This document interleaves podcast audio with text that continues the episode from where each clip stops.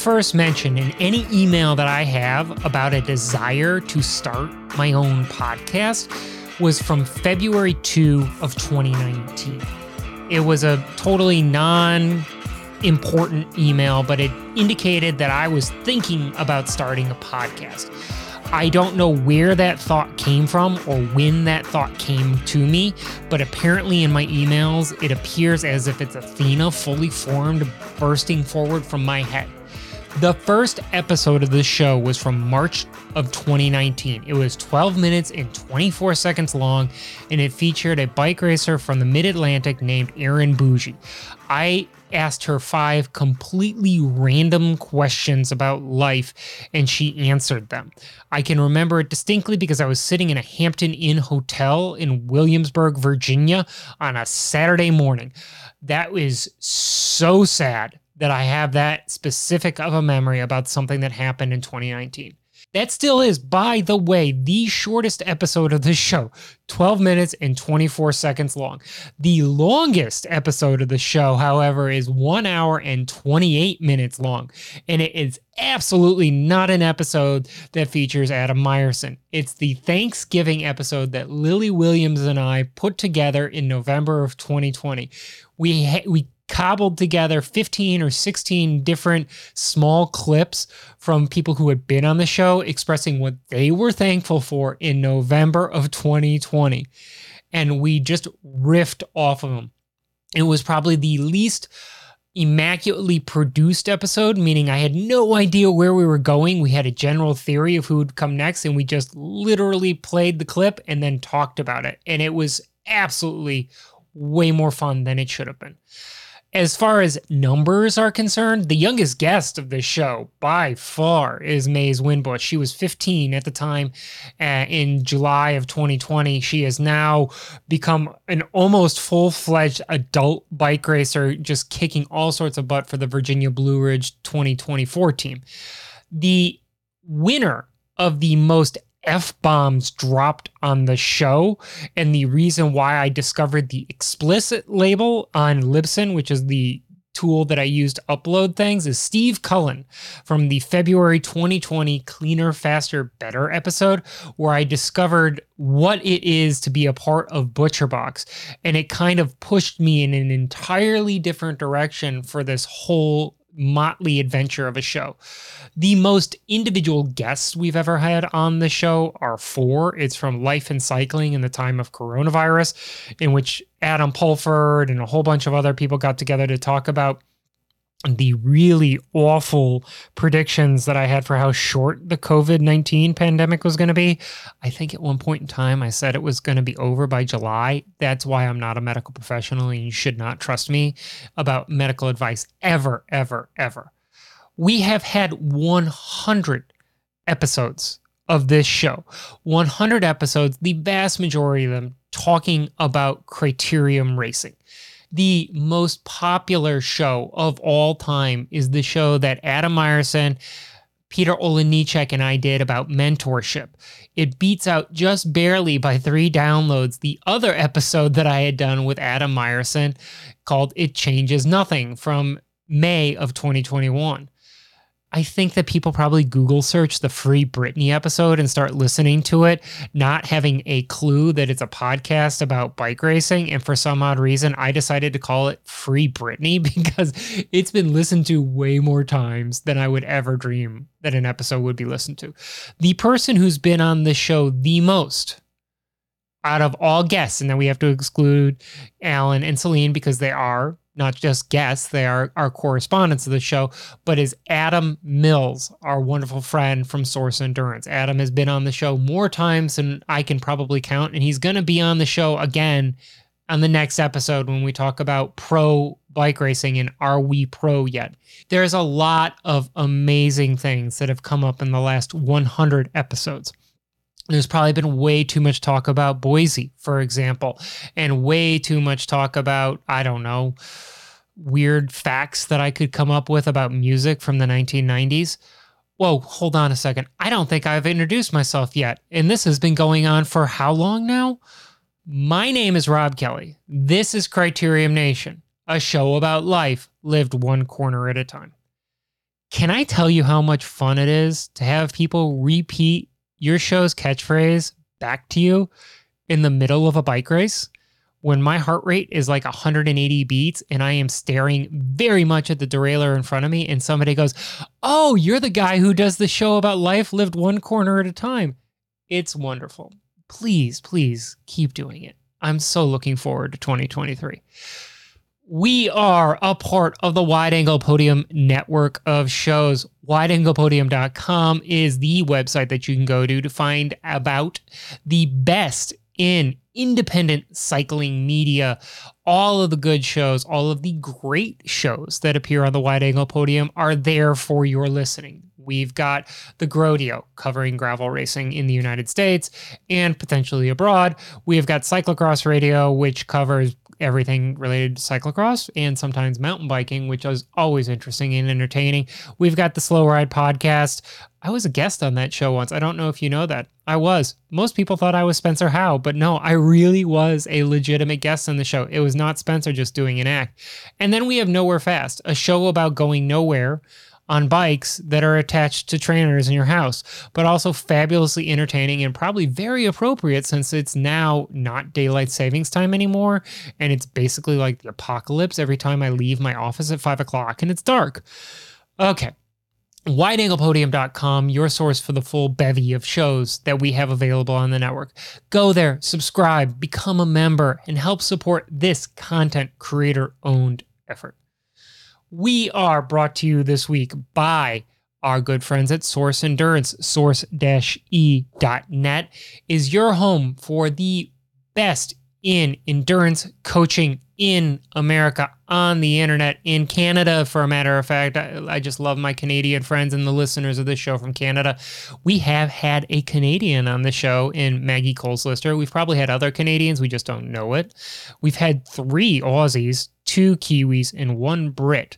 Extra credit for whoever names all of those people. Go to source-e.net and find out about the full service of material that they have available for you from endurance athletics to coaching to mentorship to training camps like the Belgian Waffle Ride Survival Camp to nutritionist services to just being basically a therapist for me. Thank you, Zach Allison. You're the best. These last two weeks when you've been on vacation have been grueling, and I've been forced to talk to other people about bike racing, other people from San Diego about bike racing, and now those people are tired of me and are directing me back to you. So, Zach, Zach, I will be reaching out to you again. Source e.net. Use the promo code Criterium Nation, all one word, for $50 off your first month of services. This episode is written and produced by you, the fans we took your responses and we made a show. This is going to be exciting. It is virtually unscripted, and it is just exactly what I was hoping for for the 100th episode of the show. My very good friends, Celine Oberholzer and Alan Schroeder, are here to help celebrate this monumentous event and to help us learn more about what you guys find interesting. We're doing that, and we're doing it right now.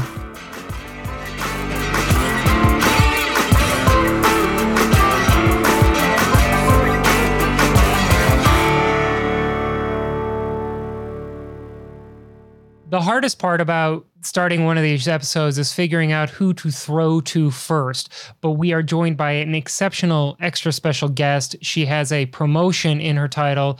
You formerly knew her as our senior women's correspondent, but this week she's also gained the title senior chicken correspondent. Celine Oberholzer, how are you doing?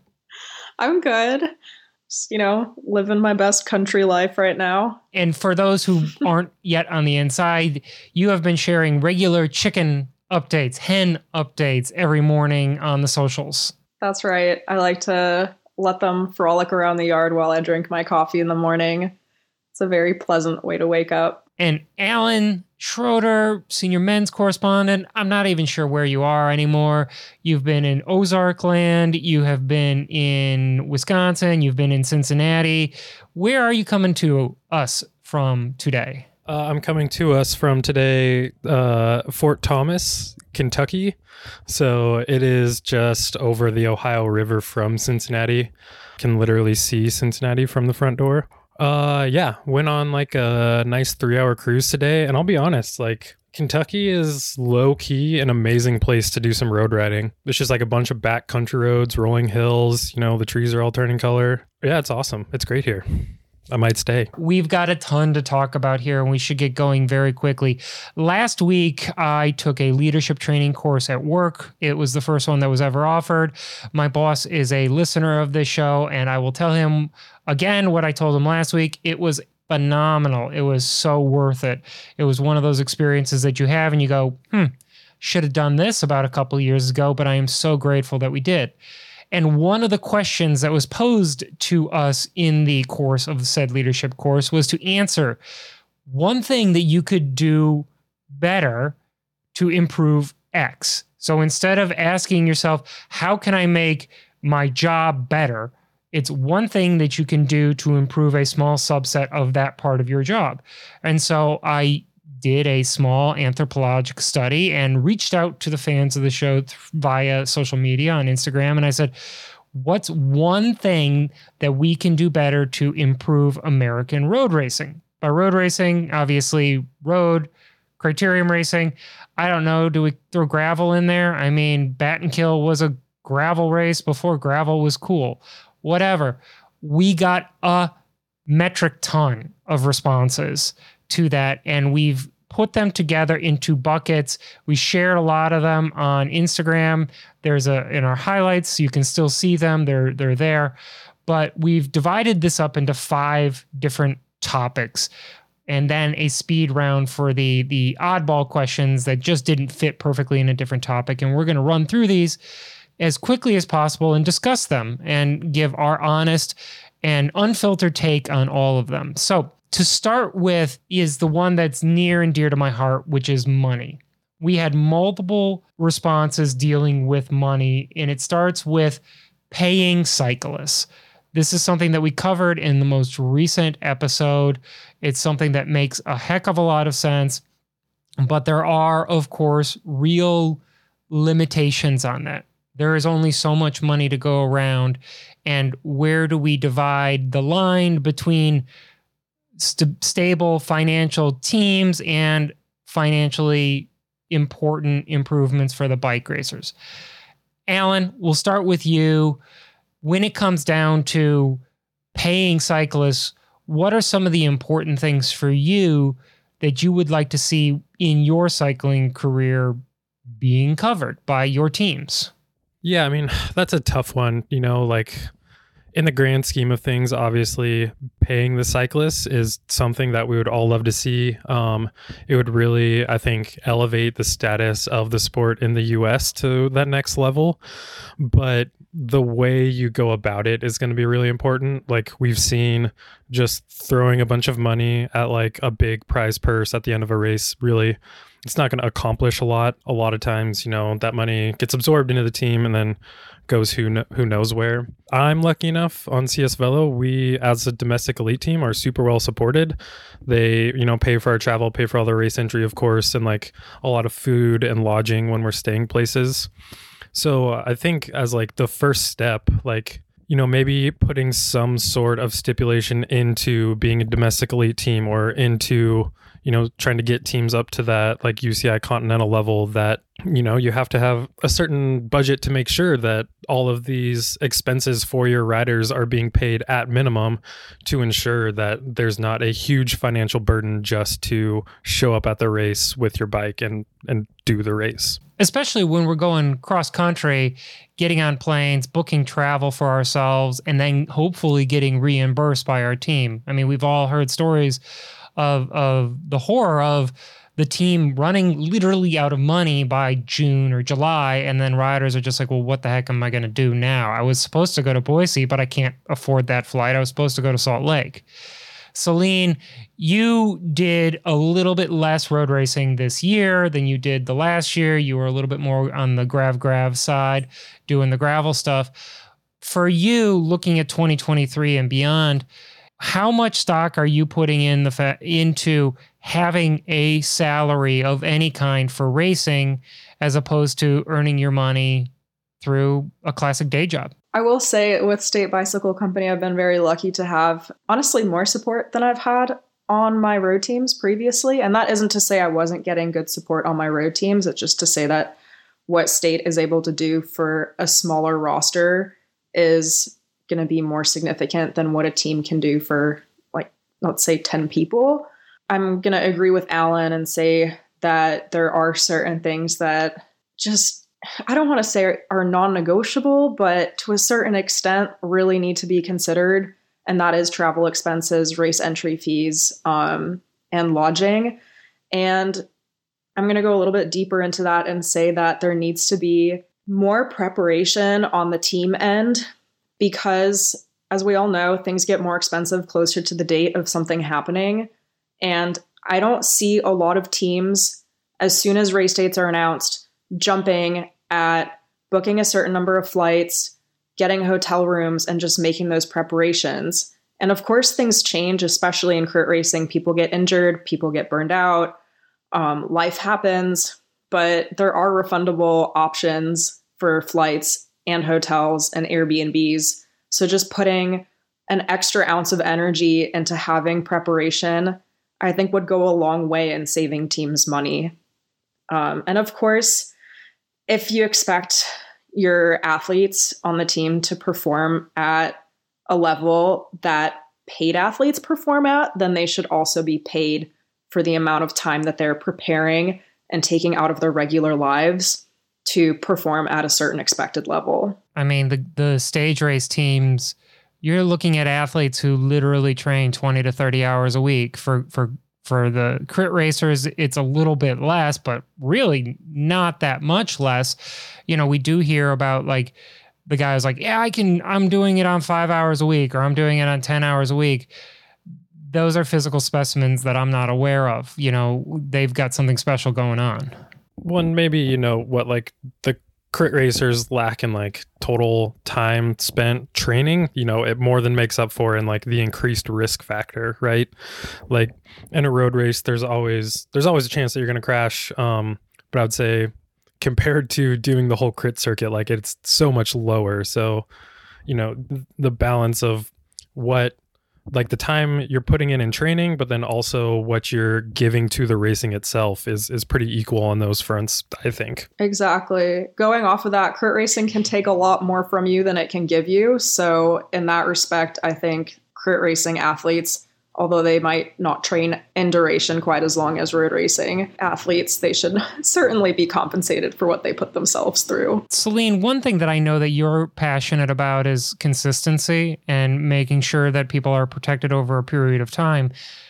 In American road racing and crit racing, it's a one year contract. Do you feel that that's doing a service to the athletes? Absolutely not. And I also think it's a disservice to the team because racing is so unpredictable and human beings are unpredictable. We get sick, we get injured, um, things just happen. And you can have one really great year, you can have one really awful year, you can have a couple of great years. But I think having a longer term vision is incredibly beneficial. I guess this kind of is similar to thinking further ahead for season preparations and things like that as well. Like it all just I think would benefit from being more long term rather than just a one and done kind of contract. There was a conversation that I was a part of a few years ago, and I think it happened to deal with one of like the local nonprofits here in Washington D.C.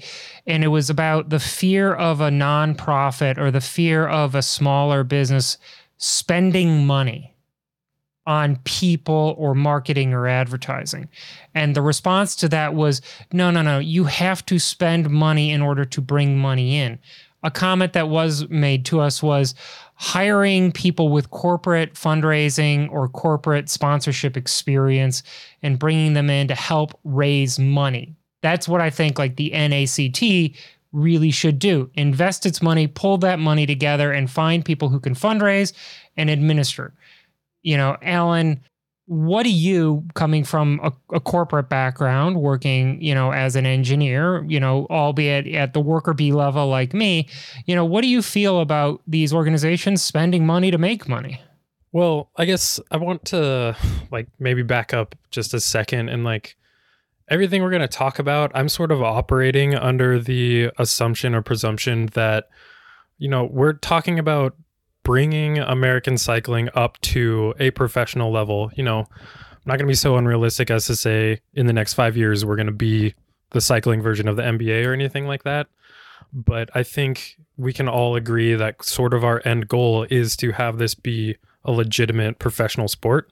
So, with that, I think one thing that will eventually need to be abandoned is the idea that the best way for teams to bring money in is to be a nonprofit you know that's been the route so you can convince these big corporations they'll give money to the team and that will be sort of a tax write-off for them. Yeah so i completely agree that we need to sort of leave that like idea or way of thinking and kind of like process in the past and move forward towards you know these are teams they're their own like entities. They exist to obviously like support the riders but also yeah, figure out a way to make money, figure out a way to be sustainable within themselves. So, yeah, like with that in mind, I totally agree that, you know, you have to spend money to make money. You have to spend money in order to find success. Um, and whether that's, yeah, being able to hire, having the money to hire people with this corporate experience, you know, who are going to be the experts in finding these sponsorships, or whether it's, yeah, just to to be able to pay the riders. I think it is the way forward so Celine, you're on the the younger end of the spectrum. You know, just graduating from from college. Uh, you know, within the last two years, you've had to deal with the fact that as a college student, you didn't have a job. You weren't bringing in a large amount of income, but you were still trying your your best to become a better bike racer. So there's three things that we can put together here. The first is lower entry for beginners for races that there is no need to charge $55 for a 30 minute criterium for a cat 5 the second go going with that is the the affordable equipment. I mean we have seen over the course of this year you know, an arms race developing within bike racing. You know, how many bikes can you bring to a race in a different part of a country because your bike breaks and for reasons that weren't spelled out to you beforehand, they don't have neutral bikes at that race. A la Tom Gibbons and you know what Legion of Los Angeles has in comparison. But at the same time, having the Cat 3, the Cat 4, the amateur racers walking into their local bike shop and saying, Don't you know who I am? I expect you to give me this.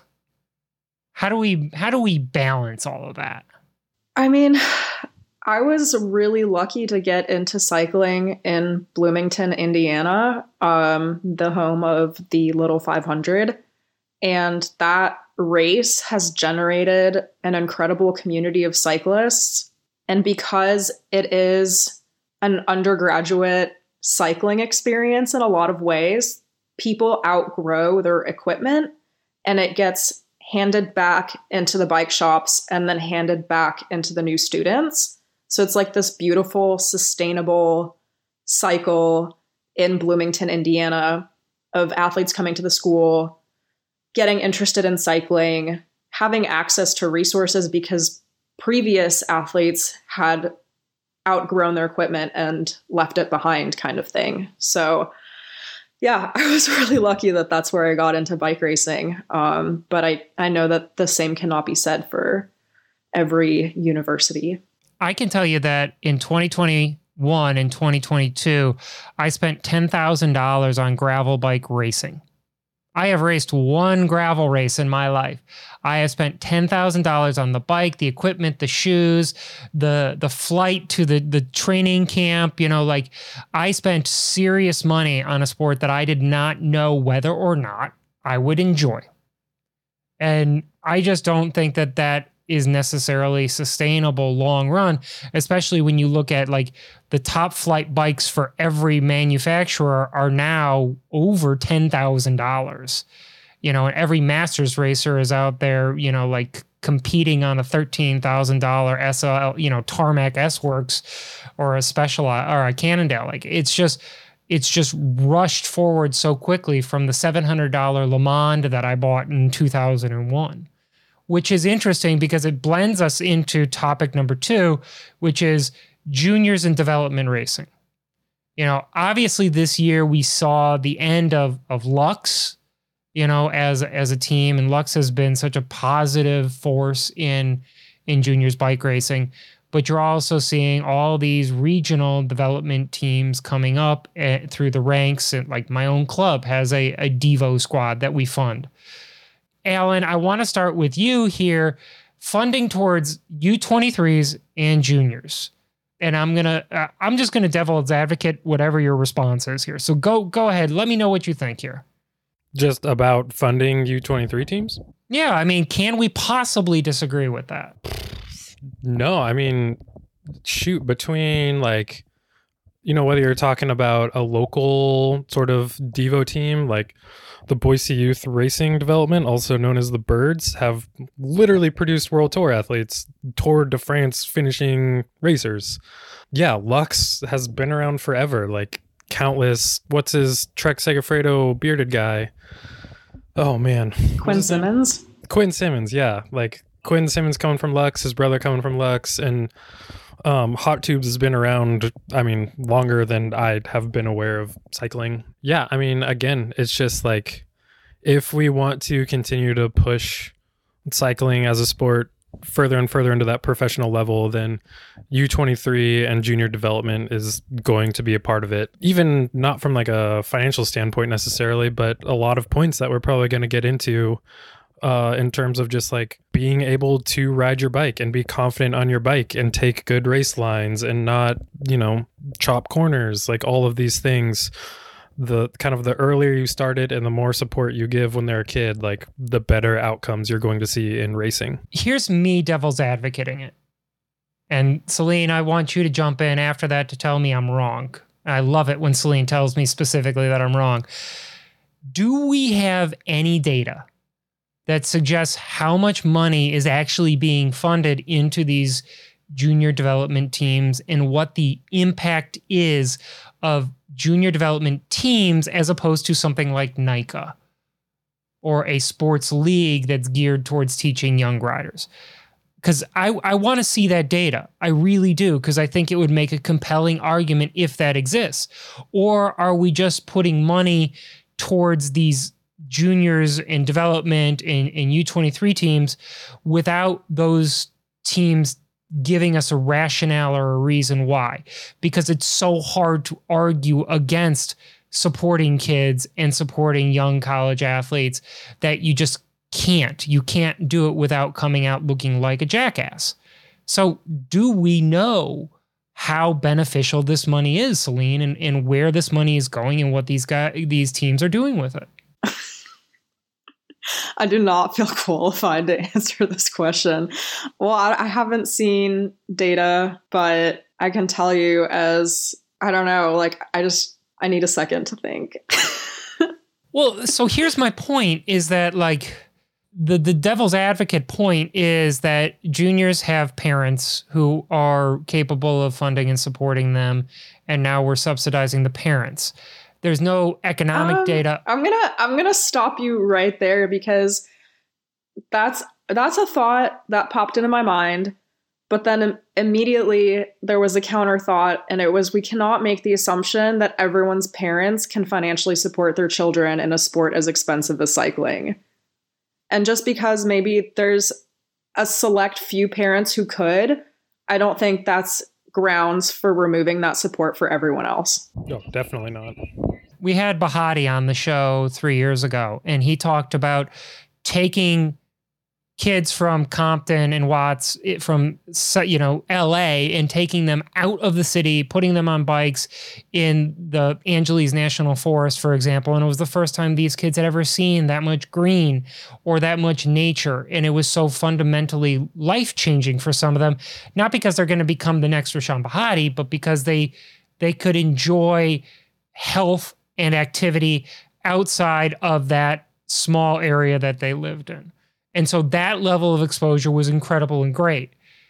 How much of our dollar that we push towards development goes towards that type of exposure, upbringing, involvement in the sport versus how much of it goes towards buying an S Works tarmac for for for a team. Like I think that the conversation needs to be more nuanced about what we mean when we say support juniors in Devo.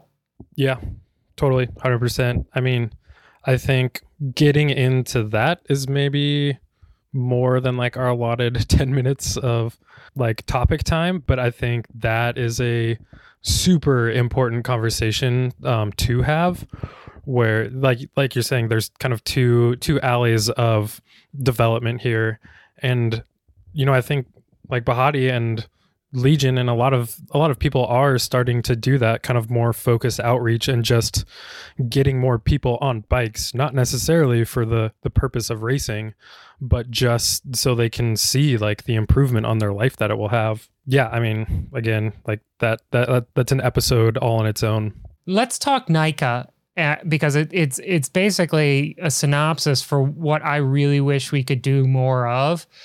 You know, Nikki Peterson, who's a coach at Source Endurance, is a big wig at NICA. And so, you know, I've had the opportunity to talk to her at length about it.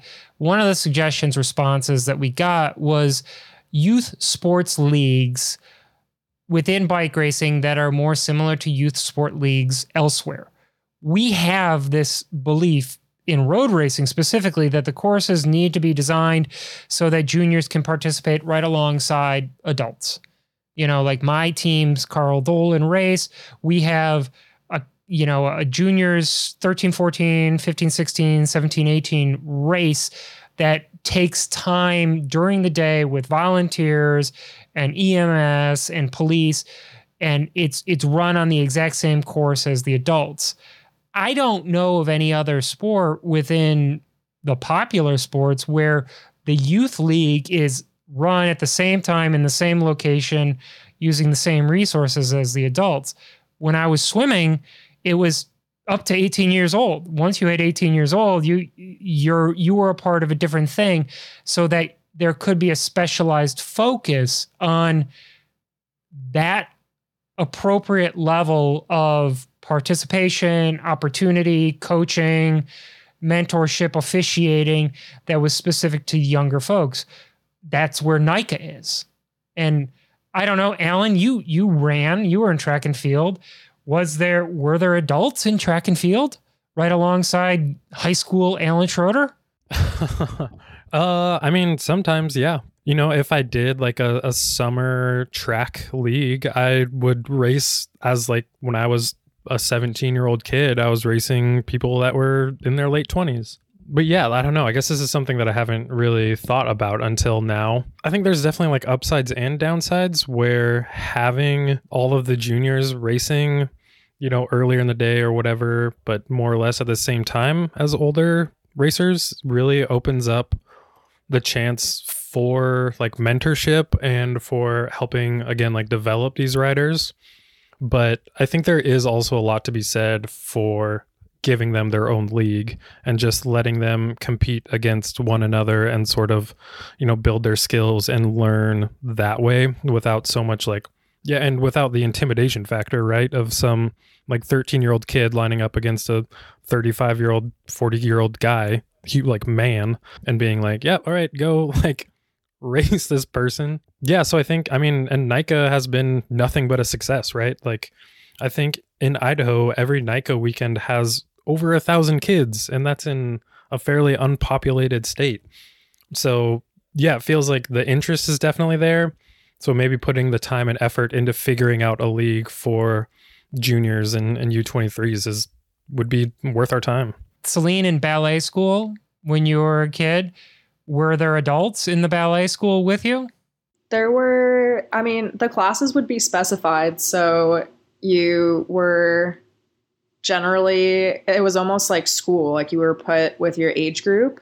Um, but then there were also open classes, and those were often on the weekend where anyone could go. Um, it'd be usually, I want to say most people were within the same age range, but you could occasionally get a class with multiple ages in those open classes. I think that's fascinating, and I'm I'm glad that I did ask about your your particular sports because I it like blinders on for me. It was little league baseball and swimming. That the, that was it. There were definitely no adult men playing pony league in Naperville, Illinois. I'll, I'll just go ahead and say that.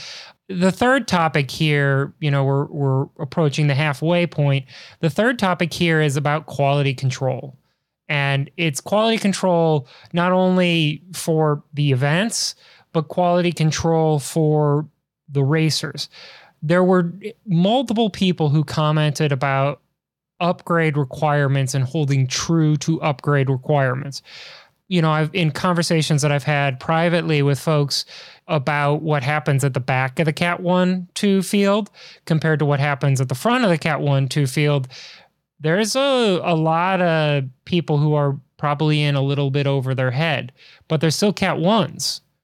We've got this ama- or even twos, we've got this amazing level of diversity within the field at Harlem or even within the field at Tulsa, where, you know, you've got legitimate national caliber athletes right up against people who are probably more akin to me who are just like I want to see if I can do it. This is a this is a, a, an experiential moment for me.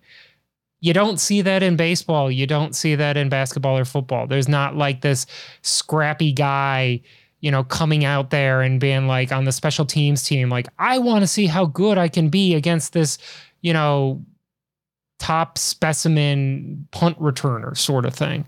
Alan, you have been much more involved than I have in the men's racing. Do you see a quality control issue with who's lining up at these American Crit Cup races or USA Crit Cup races? Uh man, I mean, you know, it, it, it's hard to say no, but also like that is such like a deep rooted topic. Like there's so much that goes into like how a person works their way up to a cat 1 from like you know, what are the quality of the races that they're doing? Who's the one actually like in charge of going through and like checking that all of these points they say they have are legit and like all of this. So, for the purpose of this conversation, I'm going to ignore all that and say that, again, if we're looking at elevating the sport to a professional level, at some point there's going to need to be a separation between guys who get their cat 1 2 and just want to like race Tulsa because it's Tulsa and then the the professional teams who are racing Tulsa to win. Because like we saw this year like when those two mix it's i mean i don't want to say chaos necessarily but when when you're in it it feels like chaos. And you know the reality is like you're and again i don't want to like necessarily use weekend warrior because in some ways it's very much what i am but when you mix these two there is such a big difference in not only fitness but just overall ability that you know it, it it's it, it causes problems for sure. I was going to say the race for you mentally moves slower than it does for me because I have this narrow bandwidth of margin for error. You've got a larger one because you you have more experience and you are fitter than I am and you recover better because you're half my age. I want to race with you, but I'm okay not. And I don't know if I'm alone. Yeah, and I think that's where we're coming to like sort of this this crux point where the novelty of cycling is the fact that you can have like non-professionals racing with, you know, quote unquote professionals, but I think people are ready to s- sort of like start separating them a little bit further, um, both to increase safety as well as increase, you know, prestige. Celine, on the women's side, the fields are smaller, generally speaking. They're not 135 women on you know 1k course as regularly as there are in men it's racing uh, tulsa is a huge exception to that but you have been on record as saying that a lot of the crashes that you saw last year in 2021 were completely unnecessary and based on just sloppiness do you think that there is a quality control problem yes but there's so much more to it. Like seeing the comment about Cat 1 upgrade quality control, like, yeah, there's the point system, and you see what happens on a sheet of paper, but I, I just have so many thoughts. I'm trying to organize them in the best way to say this in a way that my thoughts will be easy to follow. But I'm just thinking, based on the opportunities of the races that are available to women, a lot of people on the local level are in small fields. And even in these small fields, there might be one athlete who's way stronger than everyone and just goes off the front and wins. And on paper at a USAC, they're winning. And so perhaps that qualifies them on paper to be a Cat 1, but then you put them in a bunch of experienced riders from all over the country and they don't know what they're doing. I feel like there has to be more, not necessarily that the current Cat 1 upgrade standards are controlled, but maybe that there needs to be some kind of a change. And not necessarily that people have to win from a sprint or they have to win from being off the front or whatever, but I feel like there needs to be more attention to detail in the way that people are racing. And I don't know if that's even possible, like if it would be too complicated at that point. But yeah, there's just so many factors to take into consideration because I also know I'm thinking also like riders like Veronica Ewers, though, we also need to consider the opposite end of the spectrum because if quality control is taken too seriously, then someone like Veronica probably wouldn't have been at the Tour de France this year. I am going to throw down a challenge to our friends at Source Endurance, and this will cover one of the responses. I want to see Source Endurance put together a criterium racing clinic in 2023. I want to see them put together a criterium racing clinic drawing from incredible athletes who they coach to come to a location, say Tulsa, whatever it happens to be, the week before Tulsa, and put on a camp teaching people the basics of safe criterium racing, pack racing, cornering, learning to identify what road hazards are there before you even get into the road hazard, and also how to deal with what happens when you don't do things right. What happens when the line you want isn't there? Well, I feel like that's teaching decision making under exertion, which is something that I think all athletes can struggle with. The main reason why all of those crashes that happened last year and this year, from the outside, I can say, and even from being in the race, I can say they were unnecessary because in my mind, I, the decision that I would have made would have been different. But ultimately someone's making a decision, they're making a risk assessment in a split second, and sometimes it's just wrong. Um, either they're overestimating their abilities or they're overestimating the abilities of the people around them. But there's some sort of a disconnect between what they see happening, what is actually happening, and what they think they can accomplish in that moment. I don't know how you would teach that though. Well, I know one way that you could potentially teach it, and that is something that's near and dear to your heart, Celine, local training races, the driveway. Yes. You are the queen of the driveway. Why are these local training races so important? Oh my gosh, there's so many reasons. Um, but I would say fundamentally the frequency is what makes it so beneficial because there isn't this all this wind up for one event. It happens every week for months. So if you want to try something out and test your abilities, you can, because no matter what happens, there's still next week. So if it goes wrong, it really doesn't matter. Um, and you can learn in that moment, have a week to reassess, and try again the following week. And it takes a lot of pressure off and just gives so many opportunities for people to learn week after week. The cha- I want to throw a challenge down again. Chris Tolley, come on the show. Tell us about the driveway. Give us all of your thoughts, unfiltered. You are invited cordially to attend. Alan, what's your thought here? Well, he'll probably be able to touch on my thought better than I can, but I was just going to say, like, it's really not even that much work to put together like a weekly crit night series. Um, in Boise, we have, we call them SWICA crits because it's Southwest Idaho Cycling Association, short SWICA for short. Um, and we literally just do it in a parking lot. But we do it, you know, like pretty much every week. Some weeks are off. Just lay down some cones in a parking lot, and yeah, people sign up on Bike Reg, show up, and like Celine said, you get to do it every week. So that consistency of like if you make a mistake one week, you do it the next week. It really yeah, like really works on your skills, really shows you how to race. Um, yeah, so easy easy to set up if you have small group of people. Super fun. So let's move to topic four, which is respect and the racing environment. And one of the ones that that really gets deep into my into my I don't know annoying me phase of life is toxic masculinity and especially when toxic masculinity is expressed towards women, minorities, or or children. You know the uh, the the classic master's man trying to tell a pro woman how to race her bike because he's doing it. I don't know.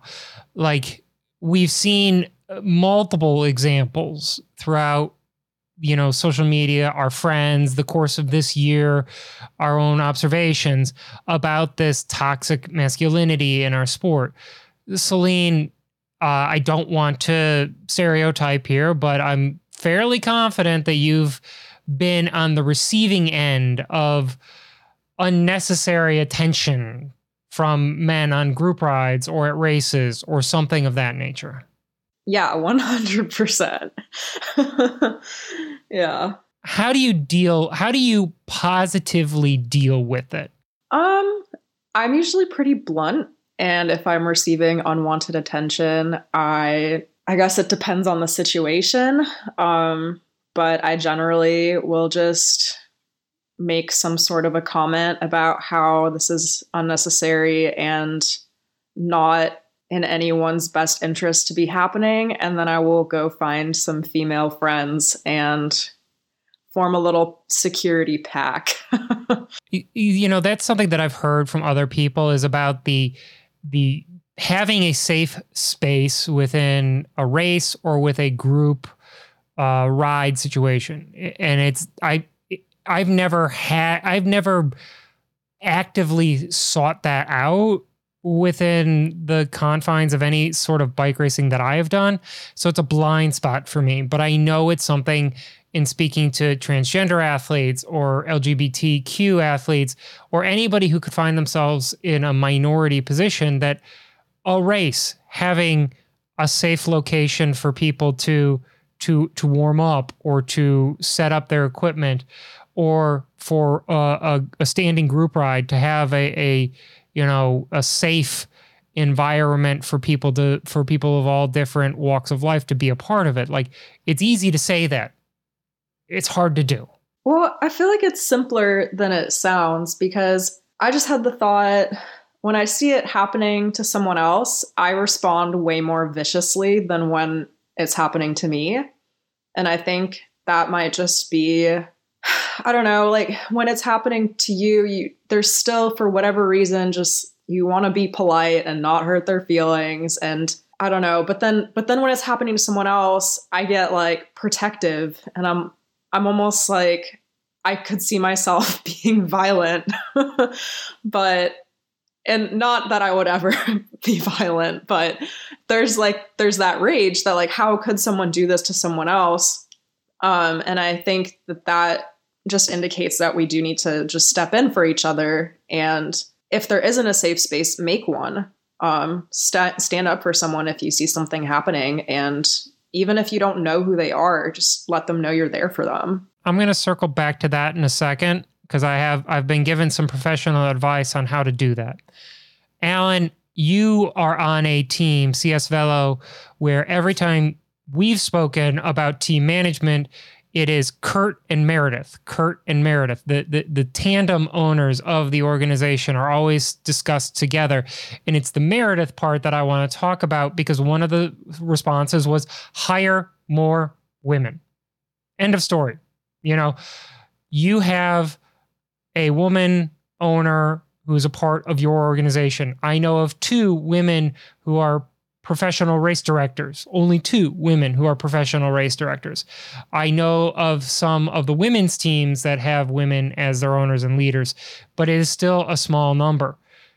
Riding on CS Velo, riding with Meredith and with Kurt, do you see a reason why we shouldn't have more women involved in this sport and in the leadership function, in the owner function? No, absolutely not. I mean, Meredith is as focused and as driven to, yeah, like support the team and push the team as any of us that are on the team. Um, yeah, I mean, she plays as big of a role in that team as any of us do, and yeah, like I don't know, it's it's it's easy to say that the team would not exist without her and without Kurt. yeah, man, I don't know, like absolutely there's no reason that more women shouldn't be involved. I think the sport as a whole would be wildly improved if there were. I mean, it's just like the more perspectives you can have on any situation, whether it's a positive one, whether it's a problem to be solved, it's it's it's only going to improve things that has been you know scientifically shown in many many different ways. Uh, yeah, I think it's absolutely something we we need. So there was an incident at Harlem this year at the Crit in June, and it was a it was a heinous and ugly incident in which transphobic slurs were hurled at one of the athletes in one of the races by a Masters bike racer. The guy was kind enough to leave his team jersey and number on while he was hurling these transphobic slurs. So we do know who he is. I wasn't actually physically present when this was happening. I was a couple hundred meters away. I didn't hear it, but my wife was present and other people were present for this. And it's regrettably a situation that is going to happen again and again and again whether it's at it's at trans or non-binary individuals lgbtq lgb uh, you know athletes uh, athletes of color anything there it's just it's just this awful part of american history that we're living in right now where people feel the need to bring their hate and direct it at people who don't have anything to do with them and you know, there's a variety of ways that one can approach this and approach a problem where somebody is verbally abusing somebody in a race. Uh, either before or after or during the race, and there's got to be something to do. Because this person had his number on, we were able to report him to Safe Sport. That is 100% the appropriate place to go and start. There is no space in this sport for hatred. And if somebody is going to bring it into the sport, they need to be reported to the people who've got the power and the capacity to do something about it. But that doesn't stop the fact that the hate that he spewed forth fundamentally and irrevocably damaged the person who was receiving that message. The rider heard it, it traumatized the rider and it was not the first time that that has happened to that rider. So the question is, what do we, the allies and supporters of this wonderful broad community, do in order to hmm. do what we need to do to protect these athletes?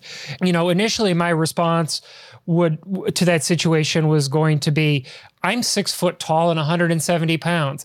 I have the moral authority, along with everybody else, regardless of their height, size, weight, or dimensions, to tell that person to shut the living fuck up. That there is no place in this world for his ignorant, intolerant, transphobic statements. I could also have politely told him that these decisions about who can participate in this race are created by medical experts who are internationally recognized and they come down from people above. So if he wanted to, he could take his WebMD research, challenge that position with the medical scientists. But I feel like that would not be something that would be necessarily positively received at that moment. And I went to a PhD psychologist who specializes in trauma and support groups, who has a uh, a gay child and has worked with other adults who have gay children in ways to positively support their children in this world that we live in. And her response to me was, "Do not confront violence with violence. Do not confront hate with hate. Confront his hate-filled voice." With your chorus of support So instead of responding directly to him, you respond to the athlete being challenged. You cheer louder for the athlete being challenged than his voice is. You shut him up, you marginalize him, you push him to the corner as far away as you possibly can be until one day he and all of the people like him realize that they are on the losing side of history or they are just gone. End of story. That is my message. Safe Sport is the place for you to go. If you are confronted with a situation in a race where there are licensed people involved, you know, but support those people around you. Okay, I'm going to pause, get off of my soapbox here, and now we're going to talk about uh, broadcast media and about what we can do better to share the message of our sport. And I wanted to start with the age old question How are we doing on media in 2022? Was it better than 2021? Alan? I mean, I would say yes. I feel that the ACC did like a six and a half, maybe seven out of 10 on the live streams. Obviously, one of them got cut completely. Rochester was unfortunately canceled, but yeah, I would say the media coverage for the crits that happened were pretty were pretty awesome. The introduction of the drone cam footage was super rad. Uh, outside of that, you know, Walmart sort of stepped in for Joe Martin and put up a bunch of money f- to. It sounded like it was going to be all of the stages, but got cut to just the crit. Either way, I feel like headed in the right direction. You know, it would be awesome to, and I think this was actually something that was sent in to be able to live stream our stage races. I think there is enough interest in the races that are happening that people want to watch them and watch more than just the crit. But yeah, I guess for for did we improve on 2021? Yeah. So Celine, you know, we run up against the age old problem of money. All these things cost money. Brad Sohner, Kristin Armstrong, you know, Daniel Holloway, Ellen Noble, Rahsaan Bahati, yeah, all of these, Frankie Andreu, all of these professionals who are doing the broadcasting deserve the salary that they are being paid. All of the people who are running the tech and the equipment, the cameras, the feeds, all of them deserve to get paid. They are doing a professional job. Do you know, for example, how much it costs for one day to run an ACC quality level broadcast? How much do you think that that cost this year? For one day? Yeah. Oof. Including like setup, tear down. Assuming they paid everyone for announcing. Um, ooh, I'm going to go with $25,000. What about you, Alan? What do you think? Okay, well, I have the insider knowledge of having ridden with the guy who is in charge of Boise Twilight. So he told me the figure. It's so much more than I thought it was. Like $25,000 sounds like a lot, but it is so much more than that. Oh no. I was told from somebody who was involved, so they knew the numbers, that it was somewhere closer to sixty-five to seventy thousand dollars to run a feed from one of those races. Yeah, he told me $75,000 for one night of crit streaming. And so multiply that out by 10 during the course of the year. I don't know if you get a bulk discount, you know, but you're looking at a million dollars for close to a million dollars, $750,000 for for that level of production. We want to make it better. You know, people want to see live data, they want to see onboard video like the clever cam. You know, they want to see things like that, but this all costs money. The beauty is, and Al, I think Alan undersold it, the level of improvement from 2021 to 2022 is dramatic.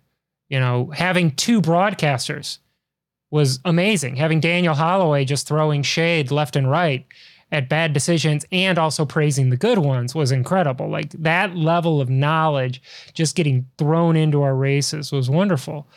But as with everything else in the world, this stuff costs money. And Alan, I think you're you're one thousand percent right. Like we got to have a five year plan, a ten year plan. This isn't next year. How do we encourage people to stay the course? Man, I don't know. well, I guess how how do you mean stay like how do we encourage people to continue to like push for having everything be live streamed? Yeah. I mean, like, but at the same time, being comfortable with what we have right now and not losing fans. Mm-hmm.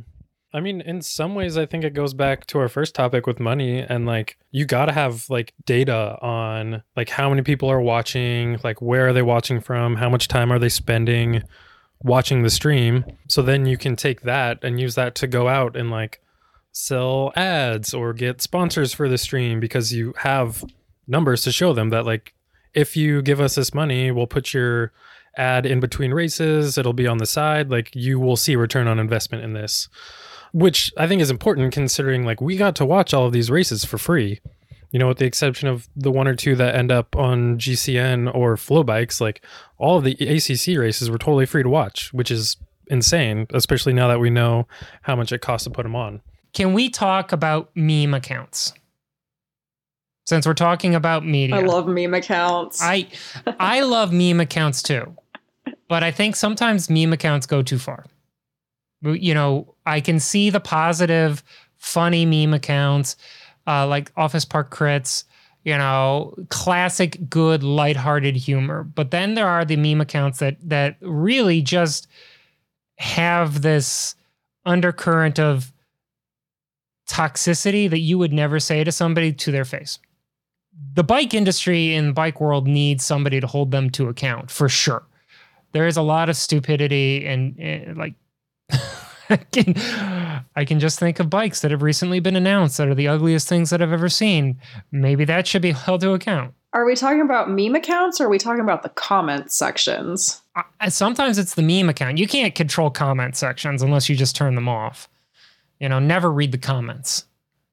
But like the meme accounts, Celine, you're you love meme accounts. I know it.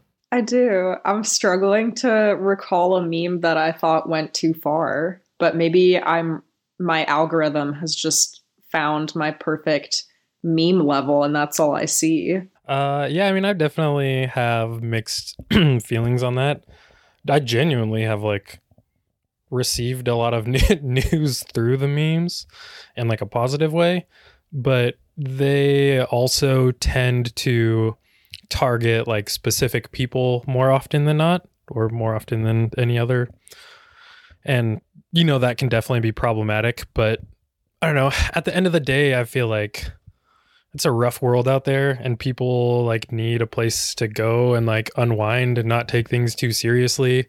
And for the most part i would say like these meme accounts provide that in like a cycling context so i also am generally pro meme account. One of the accounts that I'm thinking of is the uh, one that started up after Indy.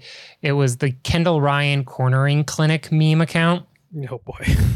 I was unaware of this account. Yeah, she had she had made a comment post race at Salt Lake City, I think it was, where she, you know, in her euphoria of winning that race in a dramatic fashion had said that we had to put a clinic on on bike racing or cornering.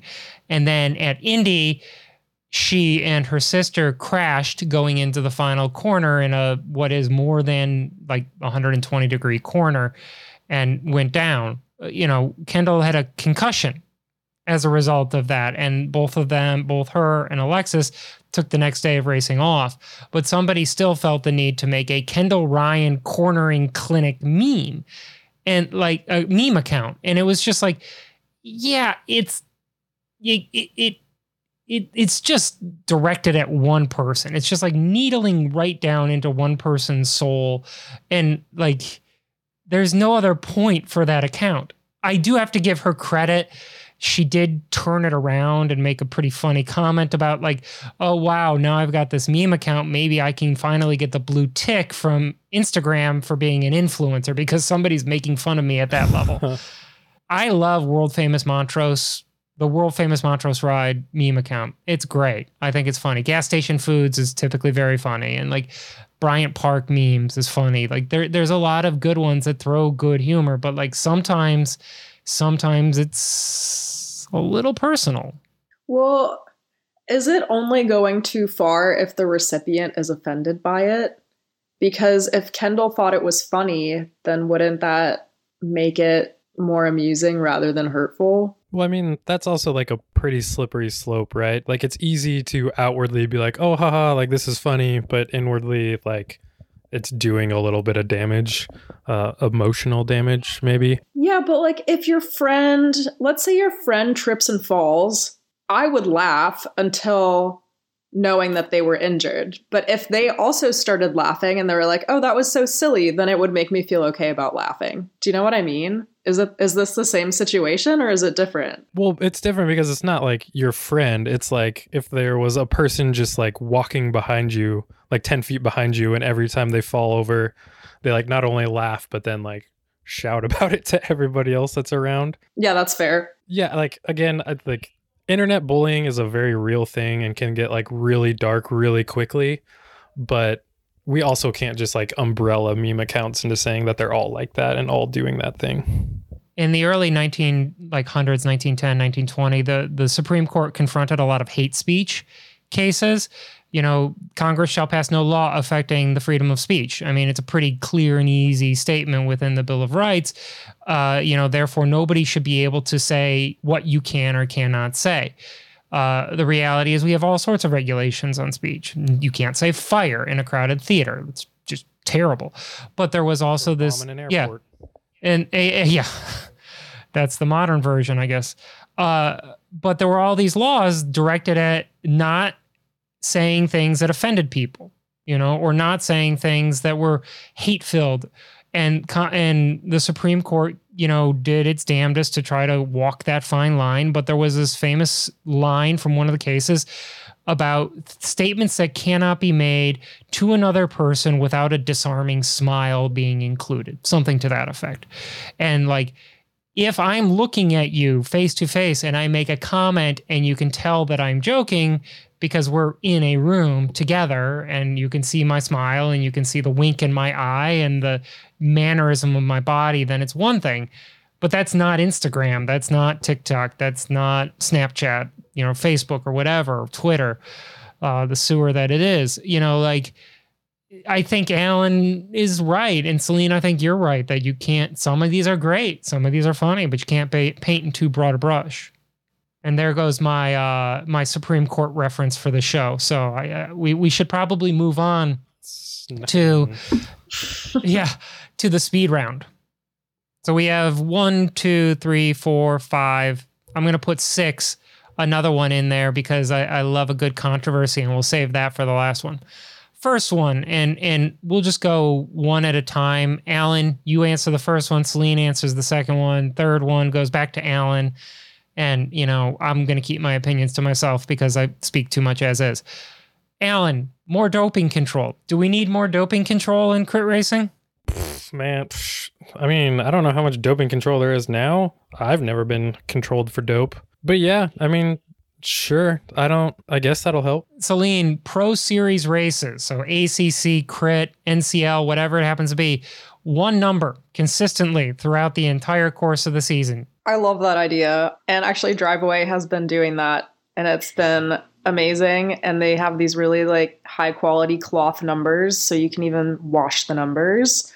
Um, so I think, yeah, the Pro Series should definitely, I don't know, talk to the Driveway and see what they're doing right because they're doing a lot right. That'll also increase sustainability and just like climate awareness, IMO. Yeah.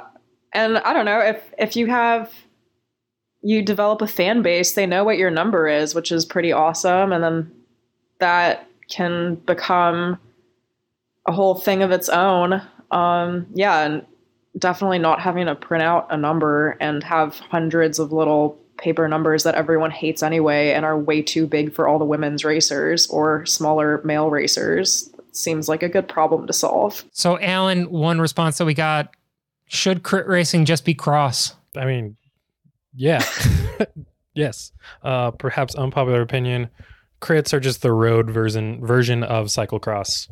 Only you never have to get off your bike. So what's even the point? I mean, sometimes you have to get off your bike. No barriers to hop. Okay, so going on number four races in town centers. Celine, pro, con, you like that? yes. Yes, love the idea. Um, as racers, you have immediate access to food after the race. Um, for photographers, it's exciting because there's a lot happening. For spectators, it's exciting because there's a lot happening. You can literally have your dinner and watch a bike race at the same time. You don't have to do both in two very different places. It's generally a more attractive part of town. There's only pros. Uh, Alan, we'll go back to you for the next one here. Teams, bringing back the old rule, teams must put on a race in order to be a team. Uh, yeah, I'm definitely pro this rule. I'm also pro letting teams kind of like collab on that. I mean, as much as it feels like there's not a ton of racing going on, the race calendar does fill up quick. So, yeah, to keep things simple, teams put on races. Probably going to be a fundraiser. Collab with other teams. All good stuff. And the final question, and this is the big one because I, I, I, so both of you get to answer, but Celine, you go first, so you get the surprise. Oh no. You're looking through the list trying to figure out which one I haven't asked. one jersey to rule them all. Only one national champ. I mean, the women have already been doing that. So, yeah, I don't see why the men shouldn't. Can't argue with that. Yeah, I mean, why do we have pro like pro nats, elite nats? Like, just get rid of it. One pro national championship jersey, call it good. There's no point in having a pro race and an elite race where all the people in the elite race were also in the pro race. We have made it to the end of the 100th episode. That's awesome. Oh, damn, really? Of a show about criterium racing. That's How crazy. many hours is that of us just rambling? 100 episodes of talking about crit racing. Guys, thank you so much for being a part of this wonderful journey. Uh, and thank you for helping break down these wonderful responses. Thank you. Thanks everybody for listening to 100 episodes.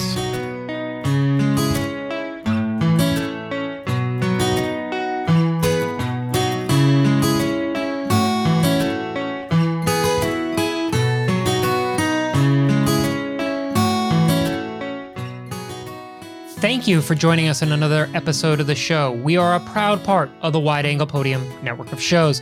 Go to wideanglepodium.com to find out more about the full bevy of shows, and please become a subscriber and help financially support this content creator owned effort. Today's show was edited by me, but it was written and produced by you guys, by the fans, by the people who have seen us through for the last 100 episodes, and we can't thank you enough for being there with us, for us, and right next to us throughout this whole entire experience.